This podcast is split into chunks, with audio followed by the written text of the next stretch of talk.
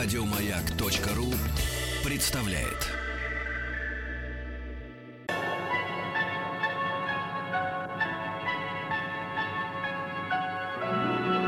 Уральские самоцветы.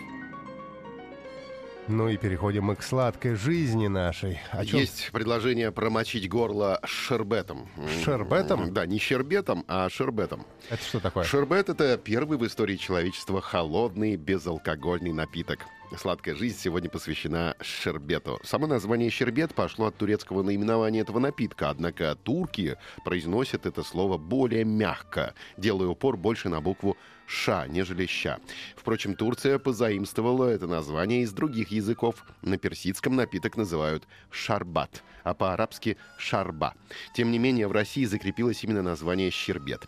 В, Оспан- в э, Османской империи шербеты были очень популярными напитками. Их подавали к каждой трапезе, и турки пили их перед едой и во время еды. В то время в Османской империи было не принято пить во время еды простую минеральную воду, и вместо нее подавали шербеты, а после еды компоты.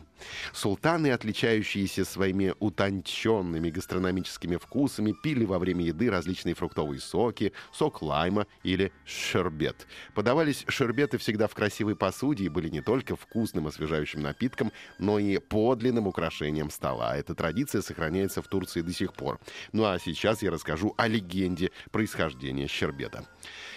Двое венецианских купцов прибыли в 13 веке на территорию современного Пекина, чтобы быть представленными сыну Чингисхана. Этими купцами были братья Мафио и Никола Пола, а с ними был и сын последнего, Марко Пола. Как гласит легенда, повар самого хана решил раскрыть гостям рецепт прохладительного напитка. Марко Поло задержался здесь более чем на 20 лет, а вернувшись домой, привез множество не только богатств визуальных, но и обилие рецептов старинных снадобий и сладостей. Шербет и сегодня является в Турции традиционным холодным напитком. Его особенно любят за освежающие свойства, что очень важно для жаркого климата Турции. Интересно, что турки верят, что шербет обладает целительными свойствами. Истоки этой веры в лечебное действие шербета уходят корнями в далекое прошлое, когда фрукты, ароматические растения и специи, используемые для приготовления шербета, выращивались в садах Османского дворца – под строгим контролем и наблюдением придворных лекарей и фармацевтов. С тех пор прошло много веков, но вера в чудодейственные лечебные свойства шербета сохраняется у турецкого народа и сегодня. По турецким обычаям и традициям Шербет подают в жаркие летние дни гостю, чтобы доставить ему удовольствие. Шербет по старинным обычаям подают гостям на свадьбе как освежающий и поднимающий настроение напиток. Интересно, что после рождения ребенка молодая мать тоже обязательно пьет шербет для улучшения лактации. Но это другой, специальный шербет. Он называется логуша шербет, что в переводе с турецкого означает шербет для э, мамы. Этот необычный шербет имеет аппетитный густо-малиновый цвет, а для усиления лактации в него добавляют гвоздику и специальные травы. Также существует, наверное, шербет для поднятия, так сказать, для мужской силы. Да, для папы. Э, Для папы. Да. э, Шербет э, для детей. Для шербет бабушки. Для бабушки и для дедушки. Да, для бабушки, для дедушки, чтобы спалось хорошо. Да, для, для дедушки посильнее шербет нужен. Да, для папы, чтобы мама не спала. Вот. Мгм. Как же готовить шербет? Попробуем узнать сейчас прям. Я вот хотел бы, да. Да, давайте попробуем. Значит, шербет — это напиток, который готовят из фруктовых соков или экстрактов цветов или трав с обязательным добавлением сахара, воды, льда или ледяной крошки. В зависимости от времени года и сезонных фруктов, фруктовые шербеты могут быть приготовлены из персиков, клубники, яблок, кизила, граната, мелисы, мяты, апельсинов и других фруктов, пряностей и трав.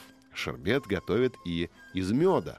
В Турции делают также и шербет из фиалок. Он получается густо зеленого цвета и готовят его из свежих цветов фиалок, которые сначала толкут, превращая в однородную кашицу, а затем отваривают в воде с добавлением большого количества сахара. То есть фиалку нужно пюрировать. Пюрировать. Да. Так почему она зеленая получается? Ну, это другой вопрос. Ну, меняется, конечно, под действием кислорода и сахара цвет фиалки. Наиболее популярным у европейцев является лимонный шербет. Возможно, потому что он чем-то напоминает старый добрый домашний лимонад. Но если вы живете в Турции и хотите лучше узнать особенности турецкой кухни, то попробуйте и другие шербеты. Каждый из них имеет свой оригинальный вкус. Вот такая вот у нас сегодня история про шербет. Ну, я почему-то когда-то сказал про крошку, я подумал, может быть, смузи это тоже шербет в некотором смысле? Нет, нет, до смузи мы еще доберемся. Оказывается, что в мире столько сладостей. Я даже вчера специально задержался у сладкой полки в гипермаркете и понял, что у нас еще много материала для сладкой жизни. Это я даже не сомневаюсь. Да, и в ближайшее время, может быть, через недельку-другую, мы э, обязательно расскажем про советские сладкие напитки. Там Байкал, Саяны и так далее. И Сегодня было про Буратино. щербет. Да, да, продолжим потом. Еще больше подкастов на радиомаяк.ру.